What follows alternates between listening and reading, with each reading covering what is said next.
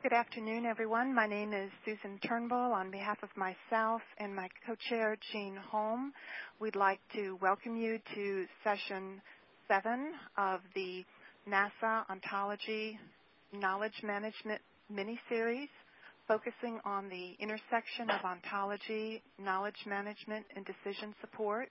Uh, this is the seventh of an eight-part series that began in October and we'll conclude next month. We're delighted to have you uh, join us this afternoon, and we're pleased to welcome Professor Yochai Benkler to lead our discussion this afternoon with his presentation on cooperation, human systems design, and peer production.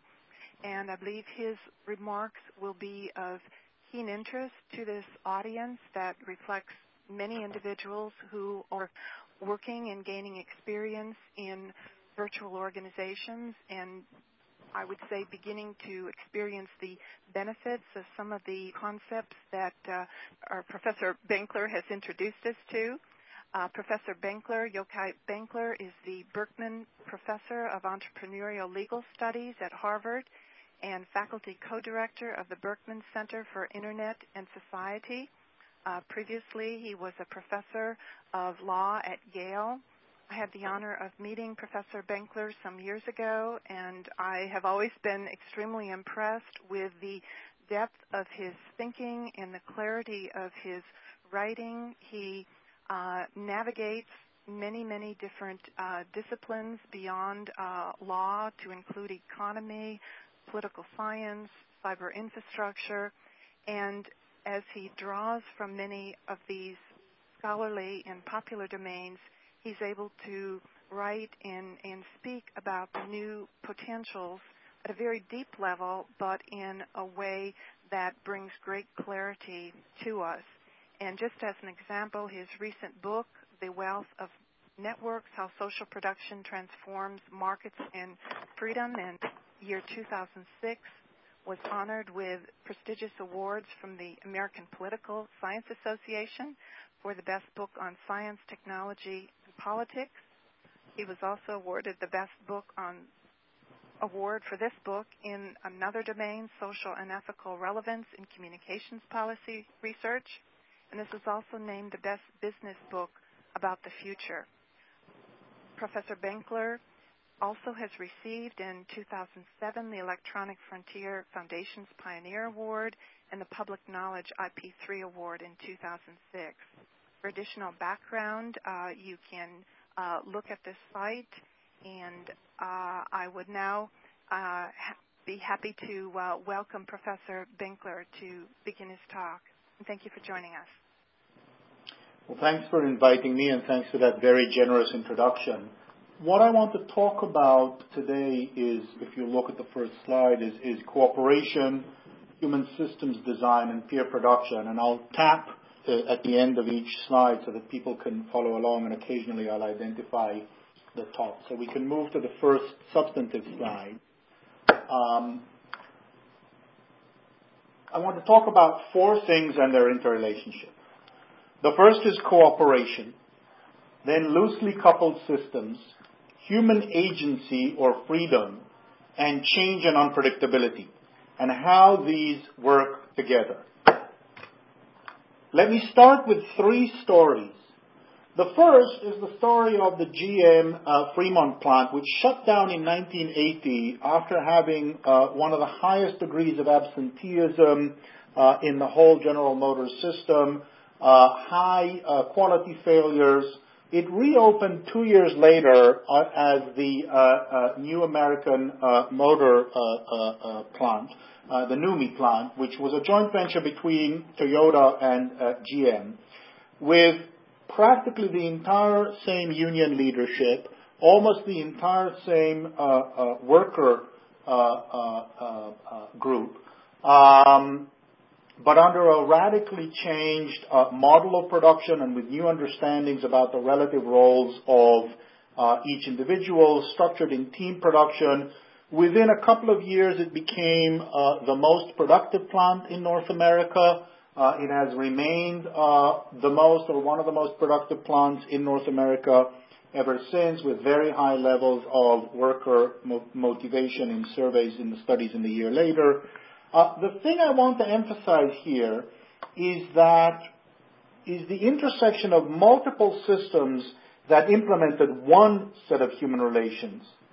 And the changeover in these multiple systems in another human relationship that worked from a relatively disaffected and non-innovative workforce that had no freedom to innovate and learn about the process nor freedom to teach the organization about the process to one that allowed greater autonomy of individual workers to innovate, to talk about their innovation, to work together as a team, but also to create a much greater effective uh, commitment.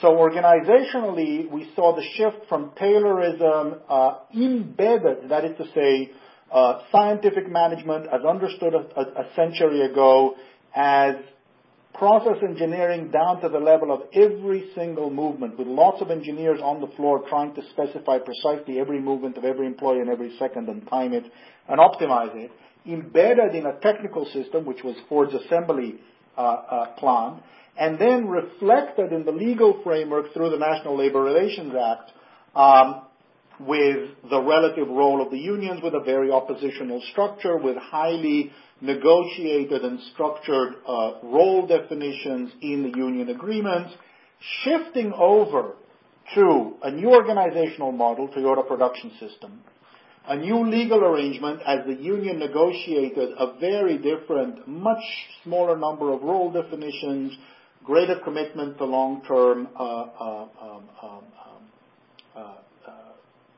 avoidance of of um, um, uh, lay uh, of layoffs uh, where possible, and implemented in an organizational technological system with the assembly line that's organized around teams with multiple people doing multiple tasks and rotating them as opposed to one person doing only one task with eventually quality circles. Um, so what we see is a transition from a tightly bound, fully specified system that doesn't allow learning over time and engenders relative distance to a more loosely coupled system relying much more on a cooperative dynamic and much more on individual learning and collaborative communication and engagement around the task, again embedded in a very different uh, contractual setting.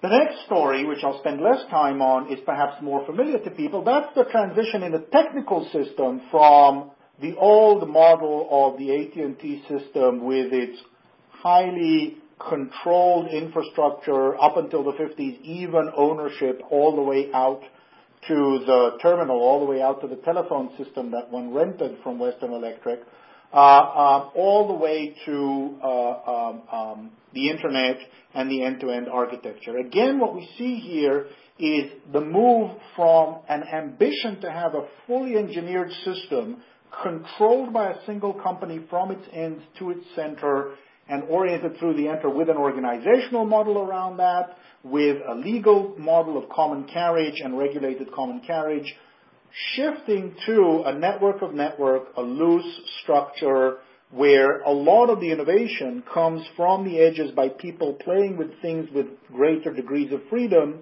rather than having to ask permission from the core. And similarly, as we move to look at Britannica and Wikipedia, again we see the same thing. We move from one structure of understanding knowledge, how it's produced, who produces it, under what, uh, uh, under what conditions of authority, incentive, and communication. And we have the book, we have the multiple book set, we have copyright protecting it, we have academic authorization and a reference to uh, well-known people from the very start, from the, from the 19th century editions, the emphasis on contributions from uh, uh, luminaries of the time, as opposed to Wikipedia in an infrastructure that is much more flexible with an authority structure that is fundamentally um, um, lacking in respect for authority that's based other than the practice within the community, uh, completely uh, free and open uh, to the public based on uh, motivations that don't require payment at all, but are instead uh, attracted from the common uh, will or, or, the individual will to contribute and the common will to negotiate together. And structures of governance then that come out of that community based on a commitment to norms and particularly the norm of the neutral point of view, uh, as well as the practices of, of consensus. My point identifying all of these three is how many different domains in which we see the same basic uh, point, which is transition from systems that are more tightly controlled and require either implement greater authority in the form of organizational authority, legal authority, or, or, or cultural authority, uh, in much more tightly bound systems that place the end users in a much more passive role to systems that engage greater cooperation, that engage uh, but, but also permit much greater freedom of action, and therefore depend on a much more cooperative rather than controlled dynamic. So here I think what we need to focus on are on loosely coupled human systems. And by human systems, I, I, I use, I think, a fairly uh, standard uh, uh, definition for most of it. That is to say, routinized interactions among objects and processes, institutions and organizations, technical platforms and conceptual platforms. The critical point is that from the perspective of the human being, that is to say, those systems that provide people with affordances and constraints, and affordances and constraints again are defined in terms of what they make people believe about what they can and can't do. That is to say, regularities of interaction that lead human beings who understand a given action as operating within a given system that possesses these regularities to believe reasonably that that action is feasible and will likely lead to the desired outcome. The constraints of a system are the inverse. They're basically the same regularities that lead to a reasonable belief that the action is infeasible or won't likely lead to the outcome. Now, of course, remember, affordances and constraints are both necessary for effective planning and action. You want to make sure that the system will or won't do certain things once you actually push a button. It's not just what it can allow you, it's also what it predictably won't allow to happen. That leaves us with the question of coupling. What does coupling mean? And coupling, if that's how you define the system, coupling is the degree of completeness and determinism with which a system characterizes its input processes and outputs to connect an action to an outcome. And of course, loose coupling then would be uh, uh, a relatively incomplete and non-deterministic uh, relationship, or at least looser uh, causal set of relationships. So together what we have is this relationship, this three-way relationship between freedom as practical human agency, loosely coupled systems, and change and unpredictability. And I think what we saw in the first half or perhaps even first three quarters of the 20th century was a continuous effort to achieve more tightly coupled systems that more completely and deterministically specified the inputs, processes, and outputs of human behavior in or, constraining freedom as practical human agency in order to optimize for what was understood to be a relatively predictable and knowable environment. When you get to the point of less knowledge, less predictability, you need to learn. When you need to learn, you need to experiment. When you need to experiment, you need to loosen up the coupling of the system. You need to allow greater freedom uh, as, as practical experimentation, trying, failing, and talking about it among human beings, which in turn leads to greater change and unpredictability because once you have human beings, you can't predict it quite as well, which again leads to great, more loose coupling and more learning up until a moment at which things either do or don't break down. But that's the direction in which the cycle, I believe, is going now. Uh, so as I said, the 19th and 20th centuries focused on rationalizations through tightly bound systems. Um, in Europe, this was anchored in Bismarck's reform of government and very much government bureaucracy led and firm bureaucracy followed. Uh, in the U.S., it was the inverse. You had Taylorism and Fordism at the beginning of the 20th century, uh, leading the way for highly structured uh, uh, bureaucracies structuring the production process, and then you get the transposition of that model onto uh, government bureaucracies with the New Deal and, and progressivism and beyond. But the rationale is the same rationale. It's about as as processes become more complex, you need to try to structure them. As more people come into contact with each other, you need to try to plan and structure. You have a belief that you can do this, and you try to build ever more tightly bound systems that specify all of the inputs and all of the behaviors and all of the processes in order to manage uh, the outputs.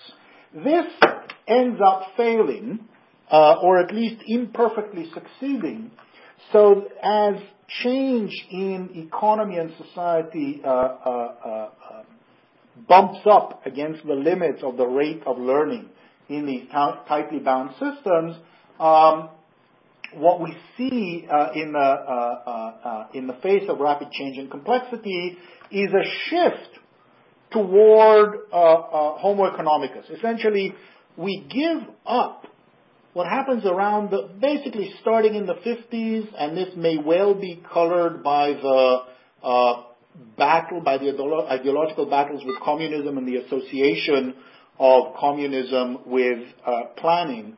Uh, um, uh, what we see is an effort to move away from planning, but without giving up rationalization. And the way we achieve that is by adopting a hyper-simplified model of human motivation uh, and behavior, which we call the rational actor model, which really uh, takes off in the 50s and 60s and becomes dominant in the 70s and the 80s and has been under intellectual attack for the last 20 years since then, but remains extremely powerful in the design of systems, particularly in public policy, which is a place that I look at uh, a lot. So we have these extreme versions like, like uh, is greed still good and the expected utility of unsafe sex for M and for F is equal to the benefits, etc., that you have here in front of you. The critical thing to see is that simplification of the human agent allows removal of the planner without losing the illusion of certainty in the mechanism. You can still specify the inputs and predict the outputs because the agents and processes are sufficiently simple, fixed, and universal. Now, as it turns out, uh, first of all, as I said, I'm not going to be the first one to, criti- to, to, to criticize markets or bureaucratic administration. There's been uh, uh, lots of critique, uh, some of it more uh, constructive, some of it more destructive, some of it more explicit, some of it more uh, narrative. But really what we're seeing today, as we look at new books like Friedman's The World is Flat, like The Wisdom of Crowds, like Wikinomics, like uh, uh, perhaps most extensively uh, Hagel and Brown's Only Sustainable Edge, what we see is a new sense of mainstream acceptability of the inevitability of reorientation of the relative role and advantages of markets and hierarchies by comparison to social processes. And this is obviously uh, uh, what I also uh, wrote in, in my book from 2006 about. The critical thing that happened is that we begin to see that faster learning and innovation is increasingly seen as an imperative force, uh, uh, that is in, an imperative forced by global scale competition and faster innovation cycles. We cannot specify in advance for planning. Similarly, we can't even specify in advance for perfect pricing. So we're constantly in a condition where we don't know exactly what people are doing. We constantly require creativity, innovation, and learning. And since you cannot go to someone and say, you know what, at 11 o'clock in the morning, were you 80% creative or 70% creative? It simply is impossible. What we get instead is uh, uh, the, the introduction of systems that allow for greater learning and innovation that are less completely, uh, less tightly bound, and uh, at the same time try to engage the intrinsic motivations of participants to uh, share their knowledge and uh, develop. Um, uh, so as I said, this is resistant to full specification of pricing and managerial control. What we've seen in the last 15, 10 to 15 years is a very powerful instance of this more general point with the rise of networked information economy. For me, the, the critical fact about the network information economy is the radical decentralization of inputs and processes. We have both decentralization of material resources, processing, storage, and communication, we, uh, and computation. We now each have our computers with us, as well as human creativity, wisdom, intuition, and experience, as well as the basic capabilities to participate in the process, uh, in the processes of production, that is to say, sociability. For the first time, essentially since the Industrial Revolution, the most important inputs into the core economic activities of the most advanced economies are widely distributed in the population. What happens when this is true, when we now own the basic uh, uh, components, the core components, both physical and uh, uh intellectual and social, uh, in the hands of the population uh, broadly, um, what you see is that social action, the things we always used to do as social action, um, shift from the periphery of the economy to becoming a stable element in the core because they are newly effective. What we used to do when we just bumped into somebody on the street and they asked us for directions, and it's just a human social act of saying, here, you can go three blocks down and, and, and two to the left, has become the basis for something that is like uh, uh, uh, a, uh, uh, a, tourist guide or a tourist bureau, if you just think, for example, of a place like uh, TripAdvisor. So the most obvious example is, is free and open source uh, software. That's what everybody knows about and has heard about. Uh, we move from, uh, uh, uh you know, if anybody had said in 1995 that uh, two groups of engineers thought that creating a web server software was massively important. One of them was a bunch of volunteers and the other was Microsoft. And you said that after 13 years, boom, bust, bust again, you'd still have more than half the market occupied by uh, uh, the software developed by the volunteers, uh you'd be laughed out of the room. And yet that is in fact what we see uh with Apache. Wikipedia, we have lots and lots of arguments about how good Wikipedia really is. Is it or isn't it as good as uh, Britannica? The critical thing to remember of all of this, irrespective, and if you look obviously at the Nature article, the the the the the the, famous or infamous, depending on who you are, uh, uh, article in Nature that asked fully trained scientists to compare the entries on Wikipedia to those in Britannica on science, and practicing scientists came back with the story that, well, they both were pretty crappy. They had all sorts of mistakes, but they weren't uh, significantly different. And to be just as crappy as Britannica when you're in the encyclopedia business is, is about as good as you get. The critical thing to see is not this study is 100% correct or not. The critical thing to remember is that if in February of 2001, Jimmy Wales dumped 900 stubs on the web on an interface that allowed anyone to do whatever they wanted with them and paid no one to, to write anything, that within less than five years it would be even plausible to run this study, much less publish it, um, uh, again would have been laughed out of the room, and yet she moves. Um, now we've seen this domain move across the board, both in social practices and increasingly in business practices that try to open up to pool the insights and knowledge uh, uh, uh, from around the world. So uh, uh, mainstream organizations, uh, business, news organizations, I think this is the first instance when the BBC realized that the only photos that were available from the underground after the London bombings was from people with their mobile phones. Uh, they then routinized this opening up of the boundary by asking people if you move to help us make the news. Do you have a story or comment? Can you take a picture? Don't put yourself into too much dangers. Don't infringe any laws. Suddenly, the readers become potential components of the news gathering system. And recently, the New York Times did the same thing and added the same feature uh, in response to Myanmar, trying to find uh, information from there because there's nobody there that they have on the ground. Beyond news, we're beginning to see this approach more generally adopted for purposes of distributed creativity. So Threadless is a little company that tries to say, why should we design and tell uh, teenagers and young people what they like?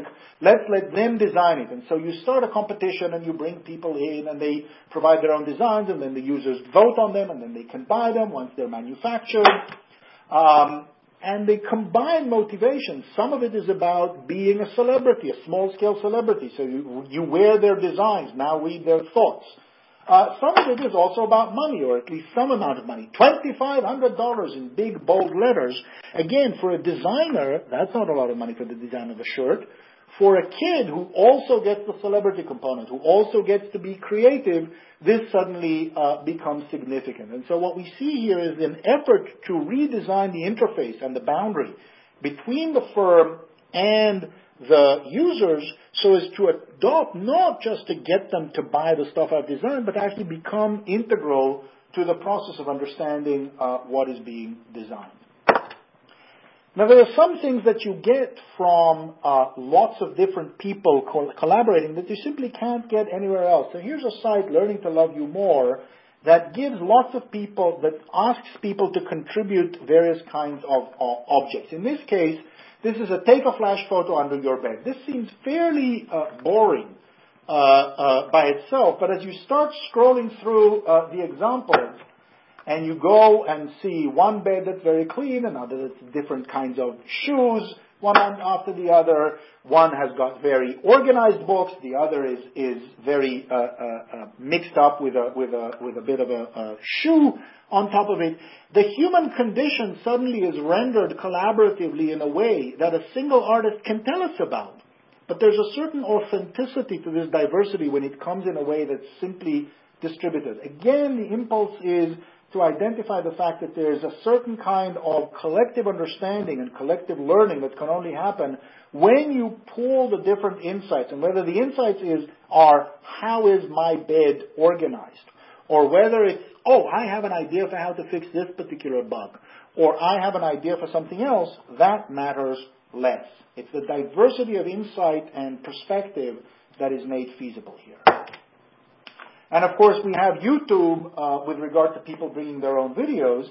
But now we're beginning to see trying to be expressive with their video, but you embed it in a platform that is collaborative. So here you have a Flash-based system. Everything in terms of, of uh, uh, distribution ultimately is Creative Commons, where people can come and online, just like they write a Wikipedia uh, article, uh, co-edit a, a, video, and the company now is working with uh, Wikipedia to create the possibility of um, uh, uh, um, uh, Wikipedia documentaries that will be embedded in the Wikipedia entries, um, uh, and we'll see how all of this goes. We're seeing it adopted now in politics, where this is a Porkbusters is a is a conservative blog that identified that a particular Sunshine Act was placed on secret hold by a senator. How do we know who the secret hold? Well, tell your, tell your readers, go out, each of you, and ask your own senator.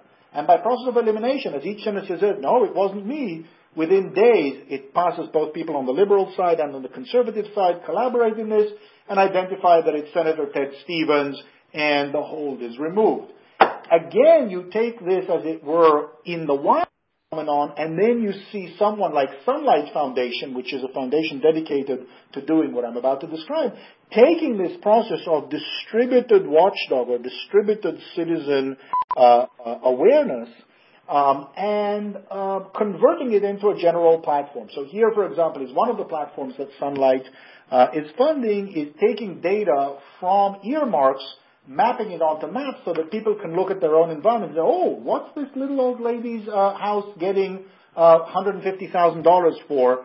You allow people to engage in watching their own government by routinizing and structuring what came out originally as let's all do this together.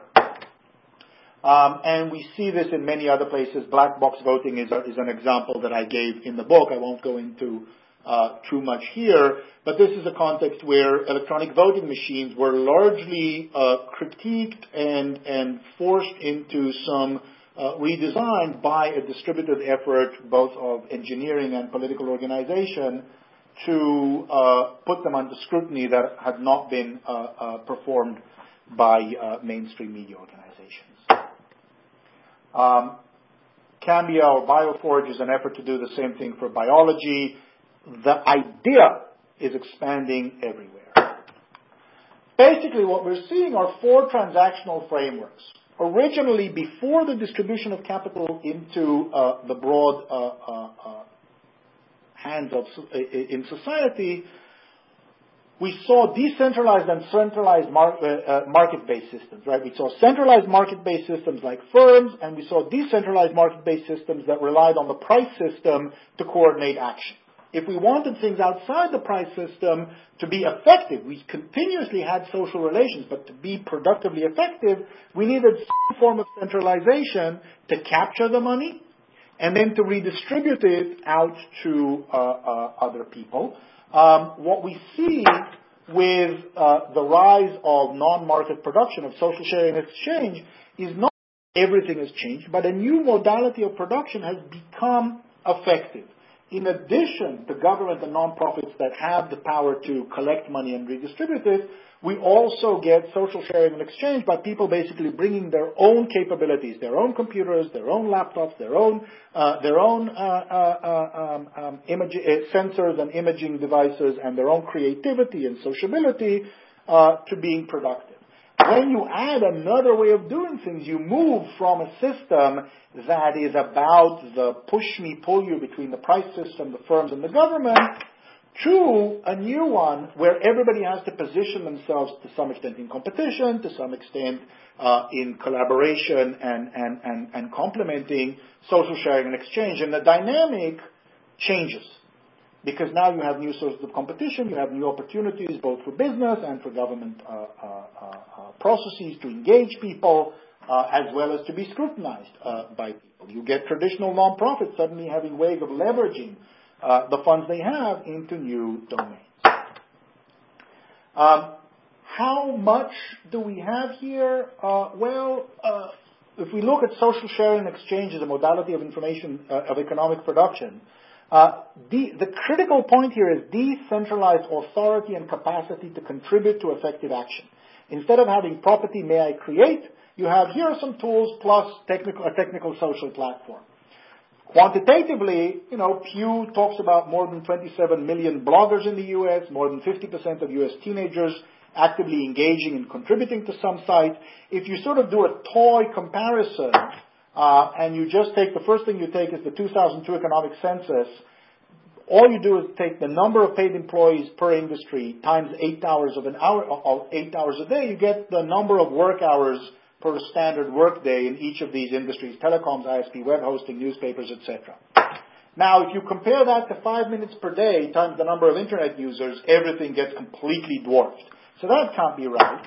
So what if you compare it to an hour a day for North American internet users, that is to say one quarter of the average time used uh, TV, that gets you even worse uh, ratio so I thought that if you compare two and a half minutes of North American internet users alone, that is to say, assuming that each one spends one hundredth of the average TV time on some kind of productive use, you still get something for peer production on the scale on, on the scale of between the telecoms industry and ISP and web hosting, etc., and bigger than uh, uh, the uh, number of hours available for movies, broadcasters, software publishers, etc.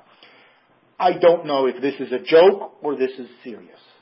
Um, it's a way of capturing intuitively just how much human capacity there is out there to be harnessed for creative users. And that's all I really mean this, for, this, for this set of slides to say. Beyond the quantity, there's the question of quality. Why do we think that this would be better? And this brings us back to where I started with uh, the NUMMI plant, with Wikipedia, with the internet and innovation more generally, which is to say creativity, intellectual effort, and judgment are not well susceptible to contracting because it's very hard to specify exactly what it is that you're looking for. It's even harder to monitor whether it's being delivered other than looking at the output, and so you get very imperfect pricing. Um, all these concepts of the network organization, the learning organization, Toyota system, capabilities building, uh, all of these are efforts at widely adopting social cooperation-oriented solution within firms. I think that's a lot of what knowledge management ends up being about.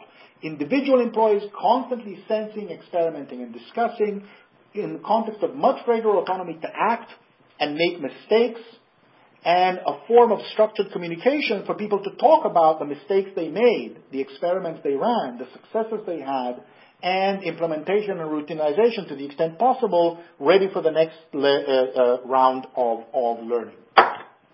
Um, so basically what we have is distributed sensing of opportunities for action, solution, experimentation, and adaptation.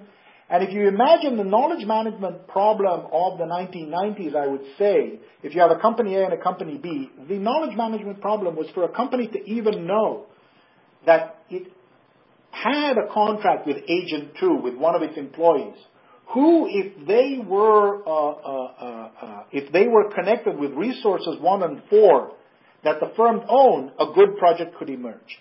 It was simply too hard to understand that you had resources 2 and 5 that a particular person, agent 8 in some company B, could put to use together. What we get with a peer production community is that agent A8 has the freedom because the resources are in a commons where everybody can use them to the same extent to say, I have an idea, I can do something really cool with R2 and R5. And that's how you get more rapid innovation because you don't lose all of those potential projects that simply are too complex for people to, for, for companies that own the resources in separate pools to match agents to resources.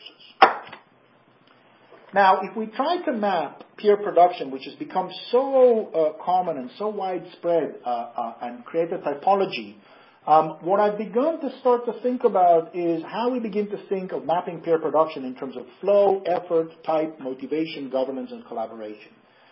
Flow, many to one, some to some, or many, many to many. Effort, minimal, middling, and high.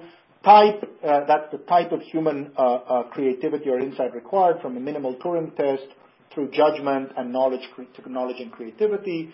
Motivation, from extrinsic, money-based to mixed to purely intrinsic governance from corporate from a corporate outsourcer who basically says here are the here's the deal here's what we need to do to a benevolent dictator that says I'm part of the community but here's what goes in cases of conflict to a community or collective self-governance and collaboration again with the degree to which is required from simply collated independent action through codependent contributions to active cooperation. I need to adjust my thing to you and it all needs to fit together dynamically over time.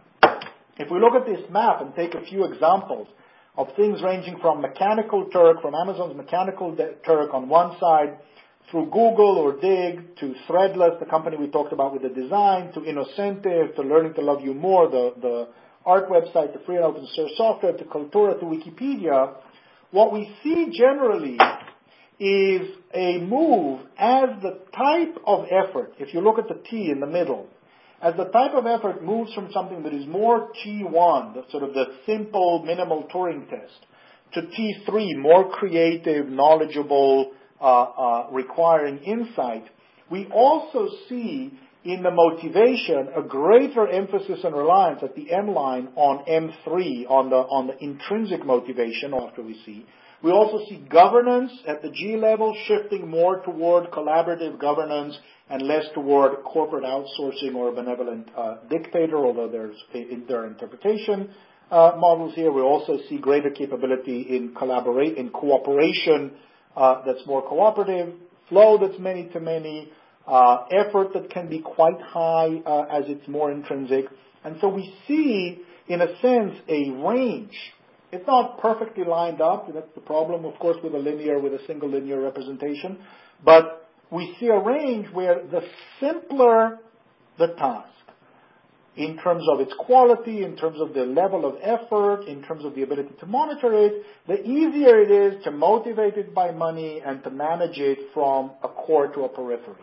And the more we move to types of effort that require more insight or, and or more effort, we see greater reliance on intrinsic motivation, greater uh, uh, collaborative governance in order for people to actually feel that they control their move, and greater or lesser extent mixing of monetary motivations at all, but a strong anchor in intrinsic non-monetary motivations. Critical here is that decentralization of capacity and authority to act is critical because if what we want to do is experimentation, then people have to be able to experiment. They have to have enough looseness in the system to allow them to collaborate. Just like instead of having proprietary resources, we have commons-based resources. That's what drives commons-based strategy is so important, and peer production is the subset with large-scale cooperation layered over it. But more generally, we can talk about loosely coupled systems with permeable boundaries, organizational, institutional, technical, or social, that allow people freedom from all sorts of system rules, not only property as we see with commons-based systems, but also contractual relations within the firm, uh, organizational processes, technical processes, like in the case of, of, of the internet versus Ma Bell. Um, loosely coupled systems allow for experimentation, and that's exactly what we want from it. We get a learning system. Um, I spent a good bit of time in other work talking about how this also has, affects culture and democracy, but let me move on beyond this uh, to talk about the fact that when we have loosely coupled systems that allow practical human agency and allow greater human freedom, they also allow greater human freedom uh, to hurt, to harm, to err. And so what we need is motivated cooperation. Innovation, knowledge, and culture, because they're so poorly specifiable for contracting, require diverse motivations with a strong emphasis on intrinsic motivation, which is what drives me now to be focusing much more of my work on thinking of all of these systems as human systems designed for cooperation. Integrated system design, as it were, how do all of these systems work together rather than interdisciplinary, but critically here, looking at many, many disciplines that are become to question the rational actor model that assumes selfishness, even though, of course, that's not a requirement of rationality, but it's a simplifying uh, assumption, and are beginning to look experimentally, theoretically, observationally at human beings um, uh, collaborating. Um, and so some of the earliest work is in organizational sociology in the 1980s, work on Toyota production system, network organizations, third way, like Chuck Sabel and Woody Powell, experimental economics, uh, uh, uh, which is a whole uh, growth industry, much of which is best known for the behavioral economic work that people like Vernon Smith and, and, and, and Daniel Kahneman uh, got Nobel Prizes for, but a lot of the work since the mid-90s has focused actually not on deviations from rationality, but on deviations from selfishness. Um, we also see a lot of work in political science, uh, particularly work on the commons that's observational. We see work in anthropology. We see more. Uh, we see a lot of work now in social software design and study of peer production and free and open source software. That's mostly heuristic and observational, less formal, and that's part of what I'm trying to uh, move Uh, uh, uh, along now with this line of research. Um, interestingly, we also see a similar move in human evolutionary biology where the 70s largely looked at cooperation through the prism of selfish rationality and explained everything in terms of selfish gene. And increasingly over the last 10 to 12 years, 10 to 15 years even, we're seeing more and more acceptance of cooperation as a basic dynamic and work on cooperation that is not purely self-interested, uh, not even in the long term, but might actually simply evolve within groups or through very vague indirect reciprocity, and there's a good deal of work there and some work in neuroscience as well. Um, the critical insight there is that people are diverse. Some indeed, indeed behave like Homo economicus, about 30%. More than half behave on some model of cooperation, either conditional, reciprocity based, or unconditional, something that looks a lot more like altruism. Critically, also in all of these studies, we see that cooperation is sensitive to context. There are lots of arguments about whether cooperation is innate or dispositional, something that comes from the inside or something that you educate for, something that's stable in a person or something that can change over time. What is less debated is that it's also situational. Whatever the baseline of a person is and however much the baseline shifts, in any given context, you can manipulate the system or the environment so that you lead to greater compliance with the cooperative behavior or to deterioration to dog eat dog. And that, to me, is the core target of system design, of cooperative system design. Um, so first of all, what's cooperation? Cooperation is a wide range of things that often come under the same term. A lot of game theory talks about only the most minimal uh, phenomenon, what, what I call here strategic mutualism. That's the object of mechanism design or game theory. That's to say, rational individuals, fully knowledgeable, acting with guile, under certain designs, will act as though they were cooperative, will effectively uh, uh, re- work toward the maximizing their joint returns. That's a very minimal definition of cooperation. It's been the, the, the, the focus of game theory. Then there's heuristic reciprocity, still self-interested mutualism, but the difference is it's without the accounting. This comes out of some of the work, for example, of Yamagishi on, on solidarity. Uh, and the idea here is that people are still self-interested. The manipulations are still, in some sense, about self-interest. But because there's no accounting, lots of manipulations can work to achieve better cooperation, even though they don't align the incentives as a practical matter. When we leave strategic mutualism and heuristic reciprocity, we see what I consider a family that's much closer to what I understand as, as cooperation, which is something that is coupled, behavior that is cooperative, coupled with uh, uh, or aimed toward a common goal, uh, uh coupled with um, uh, a certain kind of commitment, a certain kind of intention toward making the other person better off. The minimal of these is committed mutualism, a commitment to the success of the other, consistent and bounded by success of self, not at the, not at the self cost. And the other two are collective efficacy, that is to say, intentional orientation toward the success of a common goal, transcending the agent's specifiable individual success. On one hand, and altruism, action oriented to achieve the flourishing of other as self, irrespective of success of self. Self-sacrifice toward an individual versus self-sacrifice toward uh, the group. So I think this is a, a, a richer range of behaviors that we understand within the framework of cooperation that are, in terms of intentionality and calculation, quite different from each other, and it's useful to keep them in mind. Um, in the last five to seven minutes of talking, I want to bracket ontological questions. That is to say, are we by, uh, in this case, ontology, not in terms of organizing information, but the question of what we are by nature uh, and bracket questions of ultimate causes, whether it's evolutionary forces or culture and history or mixed. And instead, what I want to do is see from all of this work, can we extract a series of manipulations and differences that, are, that can characterize the essentials of human being. But here are focal points that if you improve them in a certain way, you will increase the probability that a given dynamic will cooperate. So that when somebody comes and says, how should I design my website? How should I organize my work process? What is the function of a firm picnic?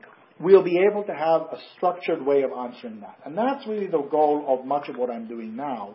Um, uh, and, and there are a lot of details in the last uh, 50 slides which I didn't plan to uh, present, and I of course won't present, but which are uh, uh, going to, uh, are available to you to, to, to poke through as we go along. Uh, but I just want to give a quick map of these design levers uh, and how they relate before opening up for questions. So the first one is communication. And communication really has these two different attributes. One is it really challenges the question that the way we come to know what we want and our utilities is by looking inwardly as opposed to having a more dialectic and dialogic view that says our principles, policies, and preferences are developed in communication with others. And there's a lot of uh, uh, data in the experimental work that introducing cooperation without changing the payoffs at all completely changes the behavior of participants and increases cooperation even in raw prisoner's dilemma uh, to quite significant levels. The other thing is communication is foundational mechanism for all of the other levers I'm about to talk about. The second division that I want is to talk about intrinsic motivations versus extrinsic motivations, reasons from the inside. Affective commitment to cooperate comes from the inside versus manipulations that change my uh, uh, incentives from the outside, which are much more the focus of traditional mechanism design. We have good experimental data to suggest that empathy or humanization matter, the fact that I see the other person's face, the fact that I know something about them as a human being, increases cooperation.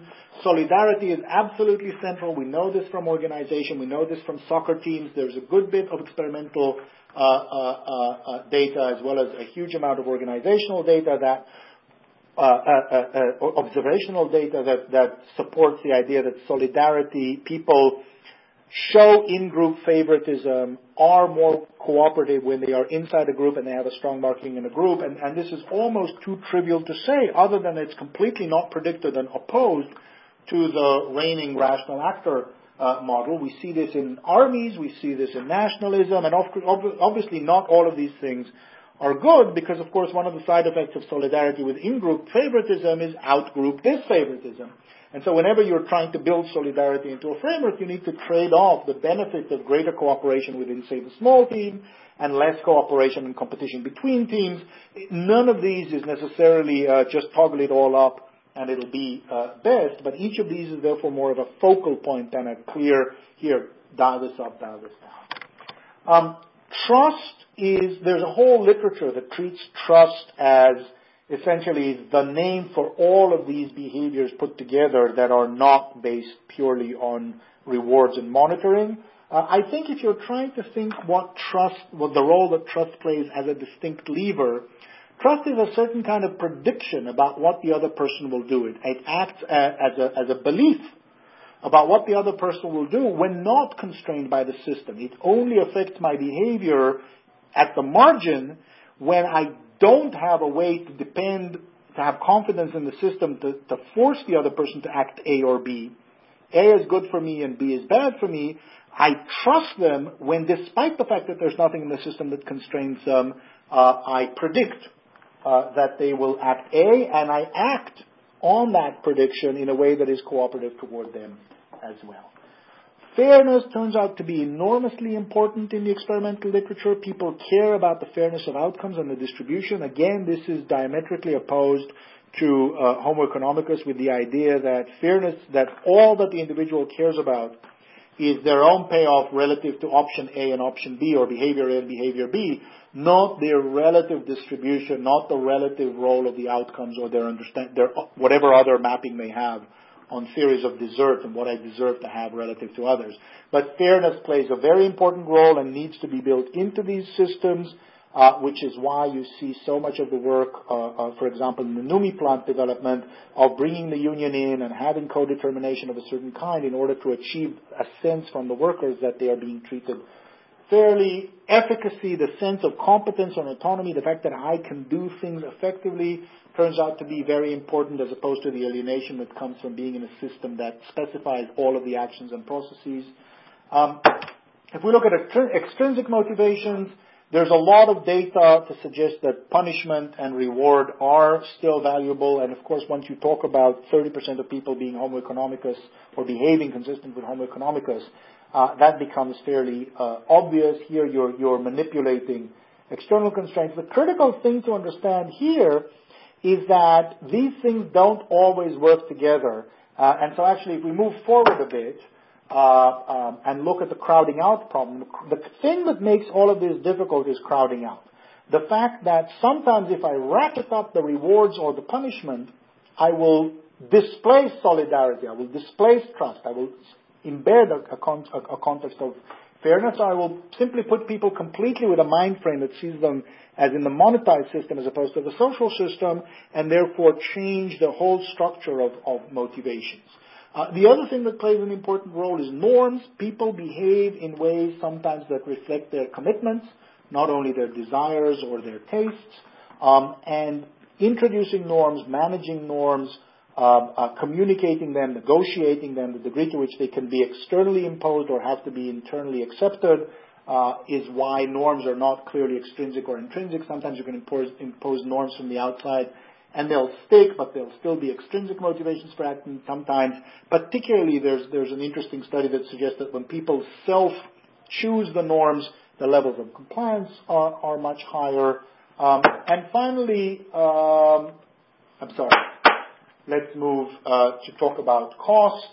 Um, again, because all of this still happens for rational actors, cost is important. This is one of the core things that I focused on when I talked about peer production years ago, was chunking into small cost uh, uh, um, um, contributions changes and makes it easy for people to contribute in small portions.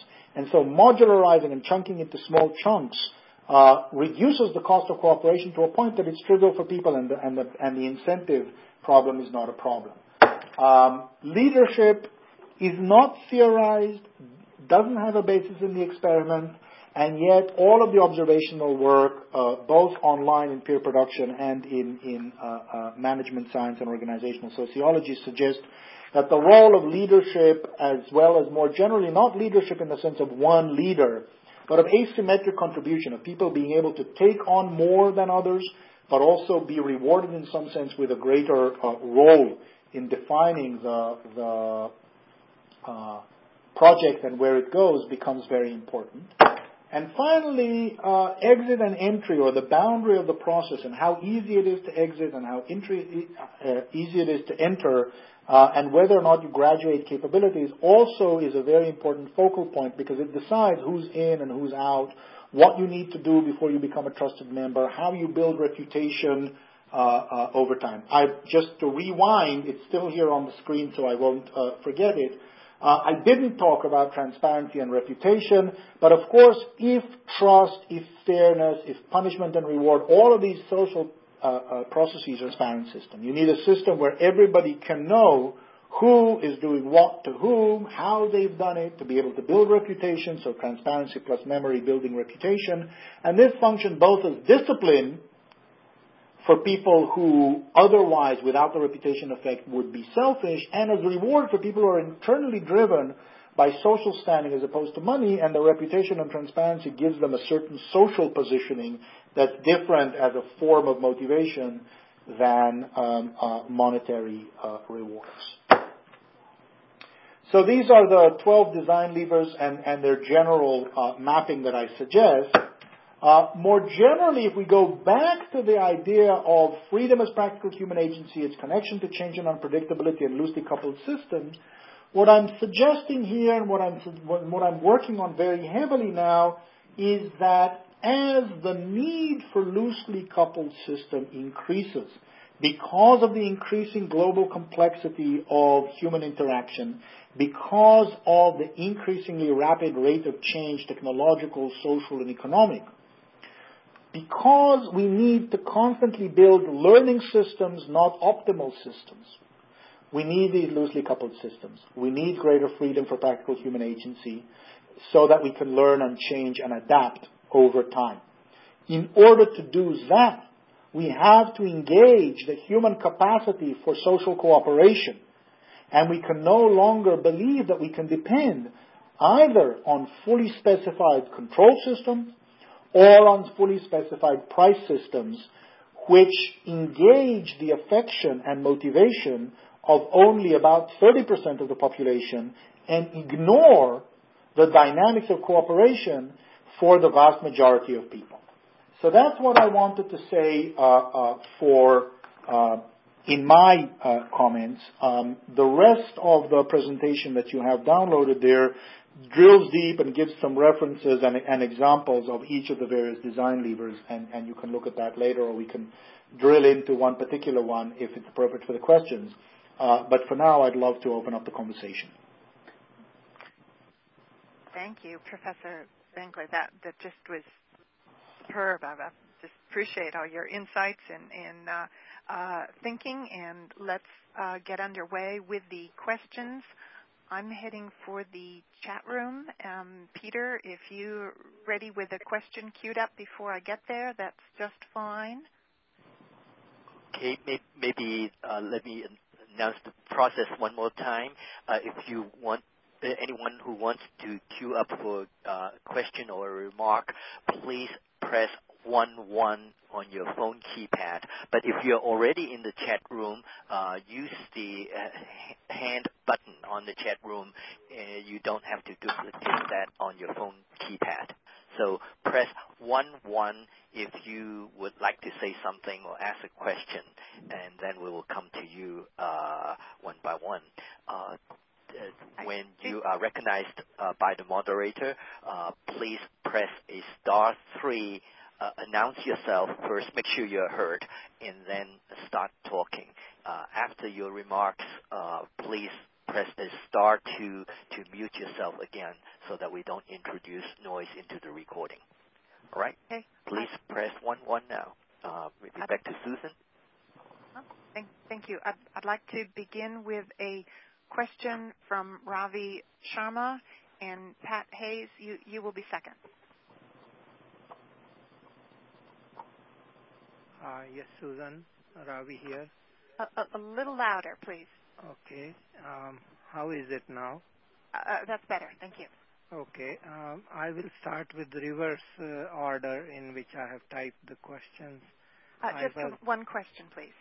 Yes, just the last one first. Okay.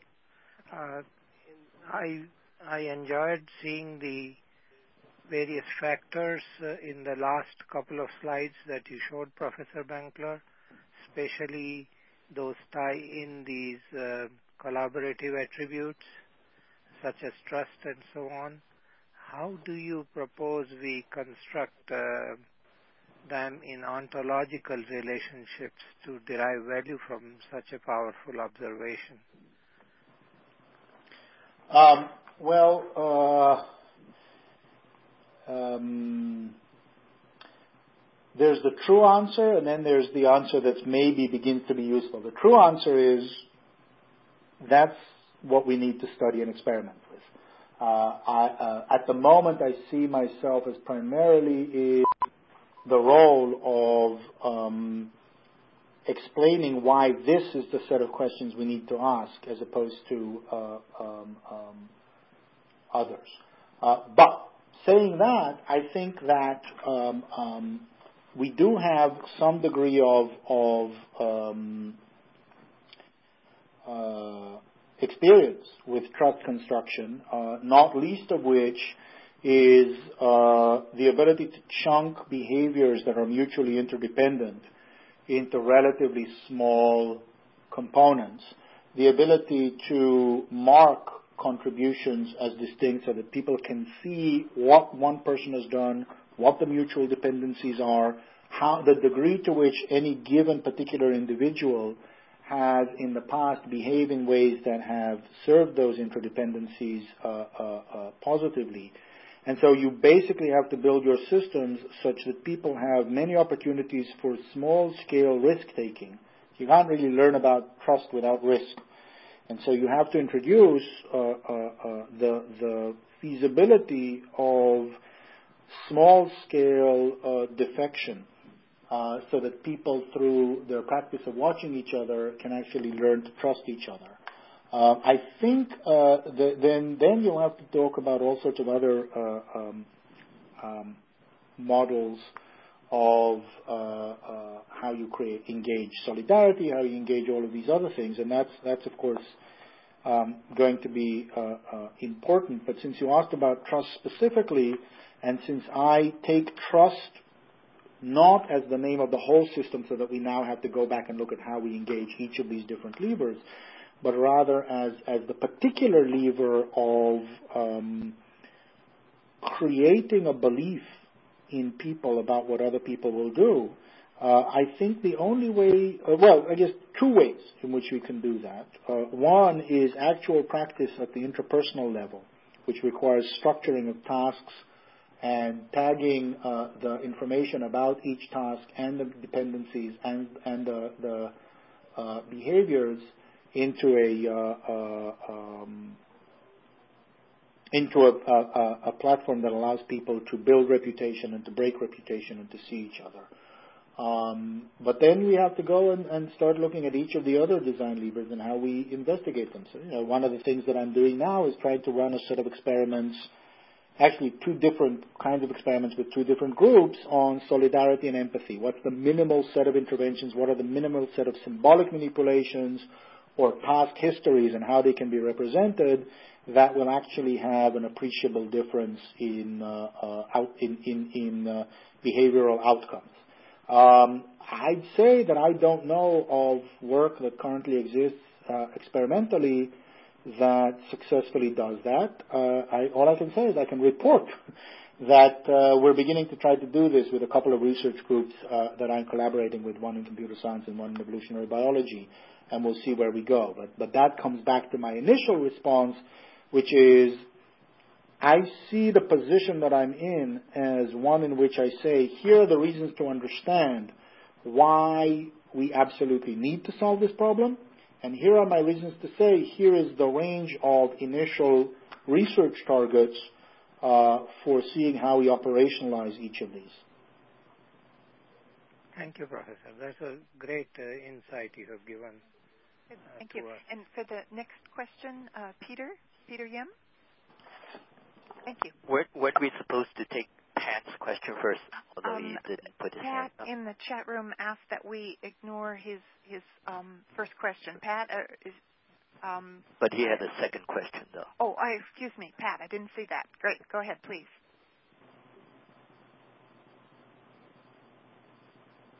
Star three, Pat. Can you hear me? Yes. Yes. Oh, good. Um, well, okay. Actually, my second question was really a comment, and having read through the slides more slowly, I think it's already covered. I, I, we went by a little too quickly for me to pick it up on the way. So I'll, I'll just please ignore it and move on. Thank, thank you, uh, P- Peter. Peter Yim. Yes, uh, uh, Professor Benkler. Thank you very much for the great talk. Uh, so I, I, I mean, are there studies uh, that are on factors that are detriment to the uh, adaptive or, or the uh, efficacy of the learning system? Uh, and maybe what are the levers of those sort of adverse uh, behavior, uh, adverse effects? are there sort of the, a reverse study? Well, I think I think what when I say crowding out, what the, the work on crowding out certainly suggests that um, there are uh, there are uh, uh, uh, interventions that can cause decay. So, for example, there's work punishment. That's why punishment is such a such an ambiguous category because it all depends on how it's structured, uh, as well as what the baseline culture is. There's wide divergence between um, countries uh, in the degree to which punishment is a meted out by people on people who deserve it in the sense of having uh, uh, of having defected, as opposed to meted out indiscriminately uh, in order to um, um, revenge, in order to taunt. Uh, it's not clear since people don't actually do surveys why it is that this happens. But there's wide variability. The other thing that happens is that once you actually let multi-round play in, include punishment, uh, you get completely different levels of deterioration where people get into um, uh, multiple rounds of mutual punishment, uh, which completely alienate them from each other uh, and cause them, if you then map this onto a learning system, cause them to essentially not cooperate uh, with each other. Similarly, um, uh, trust and transparency are are somewhat somewhat uh, inconsistent or, or, in tension with each other because uh, in order to perfect transparency and perfect control are inconsistent with trust because then there's no trusting. There's simply uh, mutual observation and constraint. Um, and so again there uh, having um, too little transparency can cause you to to have uh, uh, to, pe- to have people sneak by. Too much transparency and constraint um, uh, may express a a lack of um, a lack of trust and therefore cause uh, people to uh, to turn off. There's a lot of work on how not only punishment but even crisp monetized rewards can actually uh, decrease people's willingness to uh, uh, participate. If you have a process that's understood as largely social, and you add money to it, you're going to end up uh, changing its social meaning, uh, and that's uh, uh fairly obvious when you consider uh, uh, what would happen if you left a check on the table after you went to dinner with friends. Um, so none of these levers is necessarily one way and all good. Um, they, as I said, solidarity is one form of solidarity is xenophobia. Uh, and when you embed it within an organization and it's our team against theirs, you can get poor learning effects because you don't have sharing across teams. So this question of how you manipulate each lever, that's why I, I use design levers, but in many senses they're more focal points than levers. They don't have a, di- a necessary direct and linear uh, um, um uh, relationship to action. Norms, for example, are almost certainly uh, going to be better uh, uh, going to be better um, um, um, described by a nonlinear relationship because um, uh, because they probably provide a soft constraint within a range of norms, and at some point you just feel like you're breaking it and you'll stop considering other calculations. Um, uh, and, that's how I'm thinking more of what undermines and doesn't undermine. Uh, um, um, the more that you, I'll take that back.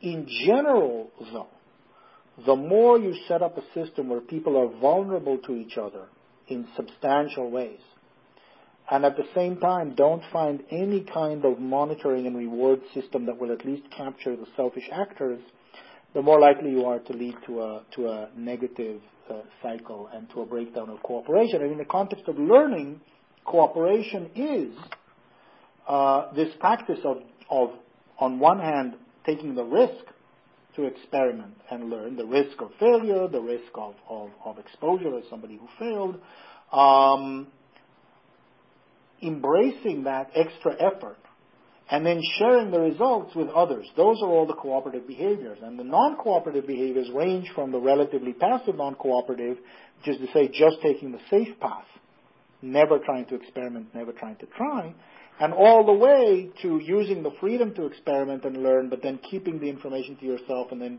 ultimately, if you're talking within an organization, trying to extract the benefits uh, externally. If we're talking about a non-profit learning environment, it might be somebody who ends up keeping their work to themselves and going to try to commercialize it outside of the system. If we're talking about it within a firm, you could be talking about people going and, and starting their own business. You could be talking about people collaborating across boundaries with uh, uh, competitors, but then ultimately taking things for themselves rather than sharing within the, co- the, the common platform uh, that's being developed. In each of these cases, the forms of defection can be different, um, uh, but the core practice of learning being about investing what it takes to understand and experiment, uh, abstract and communicate, and then actually communicating, that's where I see the cooperation happening in the learning environment. Yeah. Thank, thank you very much, uh, Professor. That's really in, insightful. Uh, so, um, P- Peter, do you do you have? Um, I, I'm I'm seeing one person in the queue. Are you seeing people um, in a in a queue that I'm not seeing, or or can I go ahead with? No, uh, there are so far uh, no no hands in the phone queue. Uh, again, if you're on the phone and not on the chat room, uh, not in the chat room, uh, press one one if you would, would like to uh, ask a question or make a remark. Mm-hmm. Great, thank you. Uh, we have another question from Ravi Sharma. Yes, Susan. this question relates to a comparison of Japan, uh, that is Toyota and NUMMI plant and GM. Uh, having worked five years with GM, I have realized one thing is that it's very difficult to bring the culture from one manufacturing organization into another. NUMMI was set up to commonize some production techniques so that GM plants of future could benefit from it. The products made in NUMMI are successful and each is branded by Toyota and by GM under their own name and they sell well and they go on common manufacturing pattern. But nowhere that assembly line pattern is repeated in recent GM plants that have been constructed. Uh, the second thing is that the the culture of ensuring a worker their livelihood for rest of their lifetime is paramount in Japan, which is missing here. And that has led to perceptible change in com- commitment on part of worker to the product or the process. I would like your comments, Professor. I think this is an enormously important question. Um, and I want to agree with you uh, both descriptively about the ways in which uh, not only GM but the, but the but the big three in the U.S. have shot themselves in the foot on on partial and incomplete uh, uh, uh and, not committed implementation of what they can learn from of what they've been trying. I mean, this, the same has happened with their supply chains, uh, uh, uh, with with with, um, um, uh, parts manufacturers, where, where Toyota and Honda have very different relationships than, than the big three do. Uh, along similar lines of the degree to which you can commit to a long-term relationship of mutual investment versus the degree to which ultimately uh, you try to extract uh, the last penny of innovation through competitive bidding. Um, uh, and that's just been true uh, descriptively. So the point, though, I want to caution about is that um, there was a time, I would say 1990 plus minus, uh, three, give or take, where culture and Japanese firms was taken to mean something that's about Japanese culture and uniquely to Japan, as opposed to about organizational culture and something that can be produced and transposed to other countries. And I think one of the things that is um, the reason that I use the NUMMI plant uh, uh, example 25 years later uh, is precisely because the same set of techniques that in some sense were understood as uniquely Japanese for a long time successfully worked with Americans who were the same Americans who two years earlier were disaffected employees. So that suggests to me that the um, when we say culture, we need to make sure we don't m- misstate or we don't think that we're talking about something that's intrinsic and basic to American culture, intrinsic and basic to Japanese culture, intrinsic and basic to this culture or that, but rather that in order to effect an organizational change and a, and a change in the affective com- commitment of employees and workers to the organization, or the organization and managers to the employees and to the project, you do need a deep cultural change. You can't uh, you can't just say that you'll keep the same kind of personality as the manager, the same person who will ultimately try to sort of squeeze out the last penny, and imagine that they can read a book and implement a genuinely collaborative community. This creates enormous uh, pressure on firms that are serious about doing this to adopt different ways of identifying who are good leaders, uh, uh, different ways of identifying who are good managers, ha- ways of structuring, and particularly for firms like the big three that come without such a history, ways of structuring, if necessary, their contractual obligations and commitments. This is completely uh, uh counterintuitive to any uh, uh, person who would advise a company who would say, keep your options open as much as possible.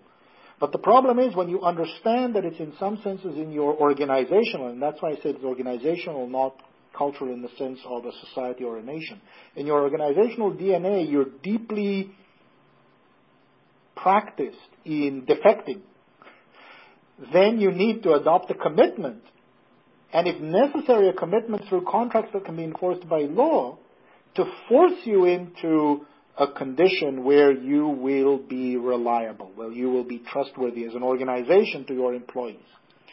And so that's that's my my my my, my thought on the reason why GM and Ford and Chrysler were not able to replicate the same thing that Toyota and Honda have successfully done here which is the lack of a genuine long-term commitment to this way of doing things, as opposed to a commitment every three years to say, oh, we've got these new uh, uh, uh, cool new savings, let's extract them and squeeze them, and then you lose the whole uh, the whole possibility of trust. And so one of the problems is for for a new organization looking for managers uh, to to implement this, uh it's the recruitment process. It's what have you done that makes you the kind of person where suddenly being somebody who is a project manager in a free software development uh, uh, uh, group or, or, who starts and launches a free software development community is a signal of a certain kind of personality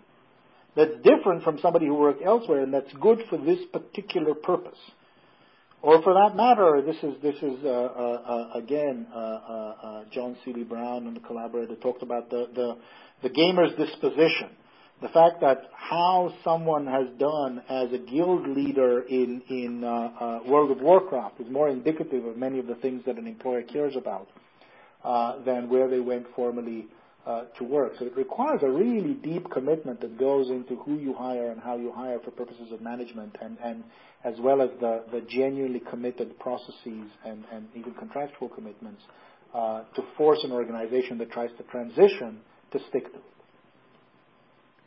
Thank you, Professor. Tremendous insight into behavioral aspects of leadership qualities. Thank you so much. Uh, thank you. Uh, and th- this is Susan Turnbull. Uh, okay, I've, I've, got a question. I guess um, two parts. Um, do do you in, envision that we've got a need? I'm, I'm thinking, gosh, how, how, many decades will it be before the kind of the um, conducive conditions and the sort of the, the social norms become more a matter of fact for us. And I mean, maybe we're talking, you know, 50 years, but in, in, in light of opportunities to bootstrap, are there some ways to shorten this without that, that crowding issue that you mentioned? And then also, have you seen, second part, have you seen unexpected leaders like a non-incremental jump um, dealing with people and certification across many sectors, um, software certification, high confidence, medical devices. It's it's broken in that the different groups are pulling together to explore possibilities and they're really um, open because they know the old tightly coupled way doesn't work. Uh, we've seen in the Intel world, they moved to Intellipedia, it was broken. Are, are there examples where the, the group you wouldn't expect next, like a certification re- regime, might likely move, and if they move, they offer a leadership kind of a bootstrapping, it's safe and right to go this way approach? That's a hard one. Um, did, did, did, I understand you correctly in saying that you thought that Intellipedia was broken? No, no, no. In, no, Intellipedia is working. It, it, it's just working. That's that's to me. That's like an example okay. of. So you're saying Intellipedia is an example of yeah. a community that knew that something was broken and yes. shifted over to this model. Yes. Yes. Correct. Okay. Um, so first of all, uh, as I said, hard, hard and interesting questions. Um, uh, I don't think it's 50 years. Okay. Um, I think the practice of collaboration is um, actually it's remarkably how quickly. Uh, it has become a widely accepted meme. If you think for a moment of sort of the cutting edge network circa 1999 mm-hmm. was Hal Varian and Carl Shapiro information rules. Mm-hmm. And the big challenge to Britannica they started, this was their, their, their sort of the image you had to have in your mind of what was going to change the world was what Encarta did to Britannica. Mm-hmm. That was their example. Yep. Um, nobody had the foggiest idea about Wikipedia. It didn't exist yet.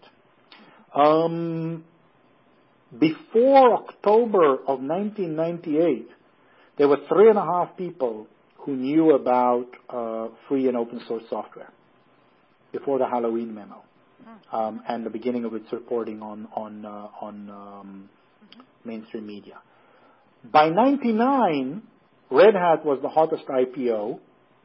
By 2000, the President Task Force on Information Infrastructure already uh, uh, uh um, uh, embraced open source software for critical infrastructures, and IBM committed a billion bucks to um, uh, to uh, uh, free software development. In 92, 93, IBM was still working on OS2.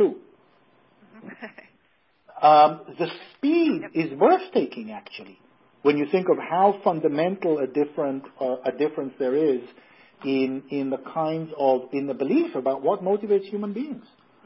Um, everybody and their cousin today suddenly is a maven in in uh, uh, cooperation and uh, collaborative value creation and all sorts of things like that, which would have been um, a somewhat quirky uh, sideshow uh, 10 years ago. Um, so I, I'm, I'm less convinced that it's 50 years. Now, I agree with you that systems, I'd say, predictors of uh, uh, predictors of where you would see this emerging. I agree. First of all, things that are more connected to uh, young people, um, um, and so in this regard, actually, uh, well, I was about to say something, and now I don't agree with myself anymore. um, I was about to say um, uh, education uh, but then I realized that educational institutions are also extremely conservative, and so the strong tension between what the students are habituated in doing and what the organizations um, are willing to live with, uh, and the fact that they're not yet broken. Uh, but I think what you've identified in terms of breaking, I think Intellipedia is an excellent example. I think the way in which um, uh, many companies in the IT sector that are not uh uh themselves the owners of a very powerful uh, standard or platform, let's say like Microsoft uh, uh, is with the operating system, are increasingly coming to see free and open source software development as a uh, um, as a uh, uh, just a way to organize things to get around proprietary inputs. Um, I think the fact that you have so much money at stake in these industries that has been invested in these forms uh, is itself a very strong testimonial. Um, I think that uh, uh, simple practice, as people see more, uh, see and use more YouTube and Flickr and Wikipedia, uh, the more it becomes part of the habit. Mm-hmm. Um, to to build cooperative systems. Um, where is the next where is the next breakthrough group um, beyond the IT uh, industries is very hard for me. I, I, I, don't have a good prediction of what's. I haven't thought about trying to predict. Is the short answer. I haven't thought about trying to predict which set of current practices is broken enough on one hand and sufficiently obviously solvable mm-hmm. through um, uh, collaborative production that that would be the next the next uh, major step. Okay, thank, thank you. Oh, and I just wanted to throw in when you mentioned, I guess it was the pork busters example. That legislation that was passed was the Federal Funding and Transparency Act and my office provides the um, public-facing wiki for public comments uh, associated with ongoing improvements to that that site, the implementation of the USAspending.gov site, which lists how all federal agencies are spending public tax dollars. So there is this, um, I don't want to say incursion, but there there is this um, um, uptake of the the more bu- bureaucratic sides of our society to embrace this. And, and actually, three years ago, we developed government-wide policy for data and information sharing with DoD and Intel using an open source-based infrastructure, including Wiki. So we've actually got a pretty good beachhead, and it's interesting to see how it how it will unfold. But, but thank you. And we have another next question from Peter. Peter Yim. Yeah, Professor Benkler. Uh, Susan actually asked part of my question, which I have typed out in the chat session.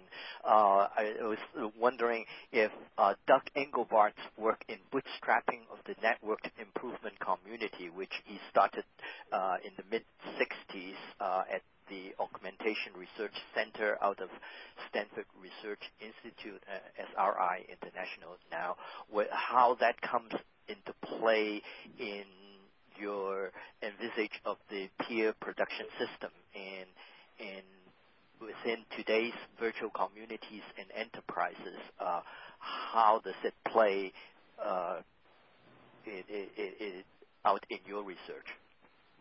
Yeah, no, no, absolutely. The, the, the big difference being that uh, we we happen to be in a context where uh, the network is much uh, much more ubiquitous. The range and diversity of contributors is much greater. Uh, um, uh, and so the, uh, Uh, the dynamic is uh, uh, is um, effective and and and and uh, penetrating all sorts of organizations. I mean, this is this is this is the, the, the simple effect of the, the particular historical moment and its and its technological affordances, uh, uh, which which weren't there uh, 40 years ago. Um, uh, but that the basic dynamic uh, uh, is is one of of um, continuous learning. So this is, I mean, the other way in which you can connect this is also through through Eric von Hippel's work on user innovation.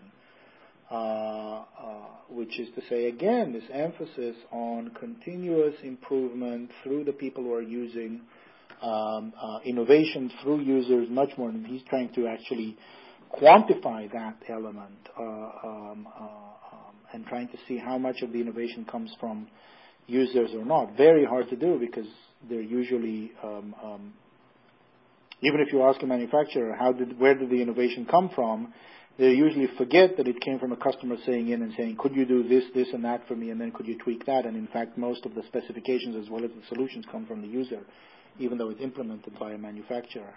Um, uh, so uh, I don't have much to say other than to say, yes, exactly, this is this is the dynamic. Uh, and it is the dynamic of you do something and then you do something else, and, and, and, and you continuously uh, improve in continuous conversation with the actual uh, uh, set of users. I think this is the dynamic. Thank you.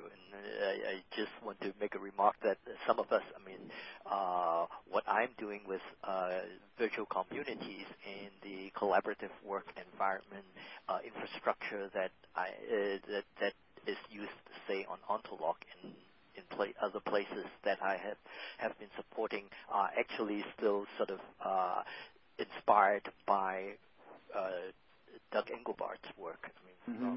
all that time. Mm-hmm. Thank you. Yep. Back to Susan. Okay, thank you. And um, Pat Hayes. Oh, another question from Pat. Great. Uh, Pat, go ahead, please.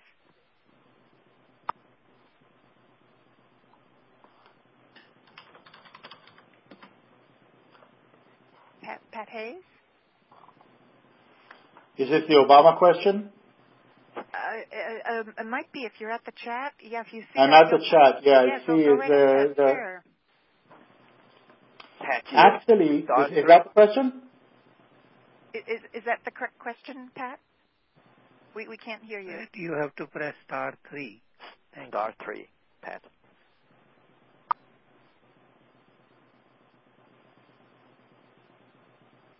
Oh, he seems he's lost the call. Yeah, please, please someone okay.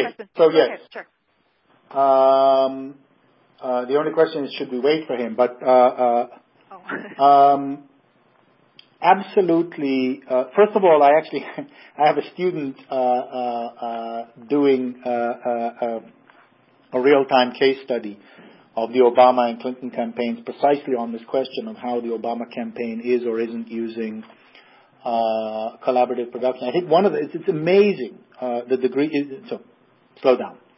Yes. Um, what's very interesting in this regard, and it's particularly useful to compare uh, this with the Clinton campaign because they both have uh, fairly strong web presences. Uh, what's critical here is the relative uh, loosening of control mm-hmm. over the information that is uh, uh, injected into the uh, into the web, as it were. So the the Clinton site is very uh, um, is structured as a core periphery. If you want to volunteer, give us your information. We'll send you instructions about how to volunteer. Send us your money. Um, it's it's very much of a of a core periphery communication system with some relatively choreographed periphery to periphery uh, uh, communications where they have uh, choreographed videos of testimonials. One thing that that Obama has done that I haven't seen uh, uh, anybody else do, and that's tied to the to the um, uh, fundraising system, is introduce the ability for people to create their own campaigns on the My Obama site. That is to say, I want to raise $1,000 by day X and Y. I send it to my friends, but it's my campaign hosted within my Barack Obama. Much greater control over how it's said, allowing much greater control, taking a much greater risk of embarrassing things going on in myBarackObama.com, but at the same time, engaging people's affections much more, uh, allowing them to take much greater control and local small-scale leadership over their uh, collaboration. Um, so that's that's uh, that's probably the most extreme example of how much he has been willing to let control to let uh, um, um, uh, supporters take control over chunks of the fundraising and, and, and generally the the the the, the uh, uh, the, the, the, the campaigning uh, issue, but it's it's very clear as you look at the sites that one of the things that's happening there is the degree of really being willing to give people autonomy to go and experiment, as it were, or, or to go and act uh, on their own behalf, including in the fundraising uh, as compared to all of the other campaigns, which are much, much, much more tightly controlled, and in this regard, much closer to the traditional mass media model of a, of a highly choreographed candidate projecting a, a, a well-designed image, as opposed to a candidate that allows the image and the fundraising and the relations to be much more done by uh, uh, supporters through a platform provided by the candidate but nonetheless one that gives much greater affordances and creates more risk, needless to say, for the for the candidate. It's exactly the, the this is exactly the model of a more, less of a more loosely coupled system mm-hmm. with greater capacity for autonomy of the supporters to do all sorts of things, engaging uh, uh, uh, uh very interesting social dynamics to get people to uh, give money. Uh, by by having it be a personal appeal from their friend for whom it is their particular goal uh, and so you engage that solidarity and the intimacy. It becomes not a request from a remote person, but from an intimate. Mm-hmm. Um, you allow much smaller and more immediate clusters of, of supporters to form so that you create a much more intimate solidarity. It maps actually quite nicely. Mm-hmm. Thank you. Let, let me um, uh, check if there are any remaining questions. Um, Peter, do you have any more questions from your view? Uh, not not from the phone system. Let us ask the Second Life folks whether there's any question in the virtual from the w- virtual world. I see someone flying in. Oh, fine. I guess not. Uh, so uh, this is Jet Burns, and uh, I'll ask in world if there's any questions. So uh, okay. we can go ahead with the next one. Okay, we'll wait just a moment because um, we we don't have uh, any questions here. I'll, I'll just um, say as co-chair, and in just a moment I'll turn to um, my other co-chair for this session, Jeanne Holm. Um, uh, Professor Benkler, I would just like to thank you again for your um, generous sharing of your, your time and but, but also the extraordinary insights. I know just personally you've helped me to be able to have the almost like the framing language in the in the in the world words to kind of um, hold together a different way of, of seeing and working, which I feel fortunate to be in a position where I'm seeing this this occur, but it's just so helpful to have the um, the, the, the level of both scholarly knowledge, but but presented in, in such an effective manner, and I, I really greatly greatly appreciate it. It's, it's been a delight, and I'd like to turn to um, uh, Jeanne Holm, and she can invite the final um, questions as as well as tell us about the last session. And I'll just say one of my first examples of what was possible came from the NASA ClickWorkers site about eight or so years ago, where people all around the world are mapping Mars, which is this sort of tremendous sense of you know contribution. It's it's chunked in a in a manner um, such that all of the volunteers in the aggregate perform and outperform the six dedicated geologists at NASA who who really couldn't begin to to do this work. And I think it's an early indicator of what's possible. And Jeanne, I'm hoping you're there, and if there are any in-world um, questions, that you can um, make sure uh, Professor Benkler hears those. Uh, this is Jet, and it seems we're uh, we're all clear on the second life side. Okay, thank you.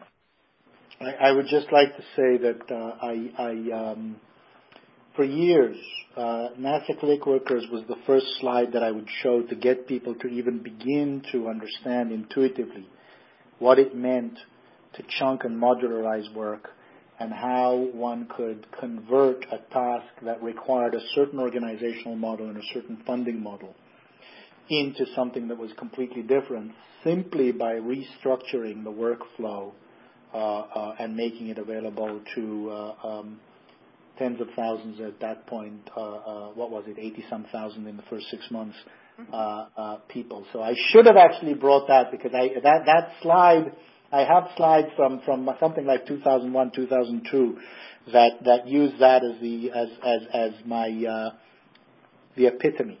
Mm-hmm.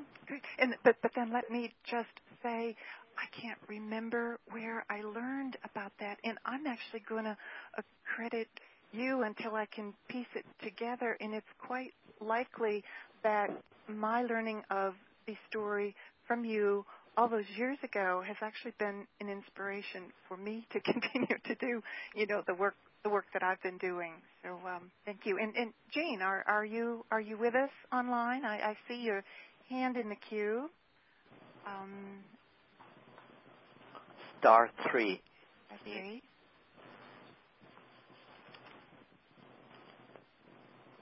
And thank you, Peter. Right, thanks. Thank you.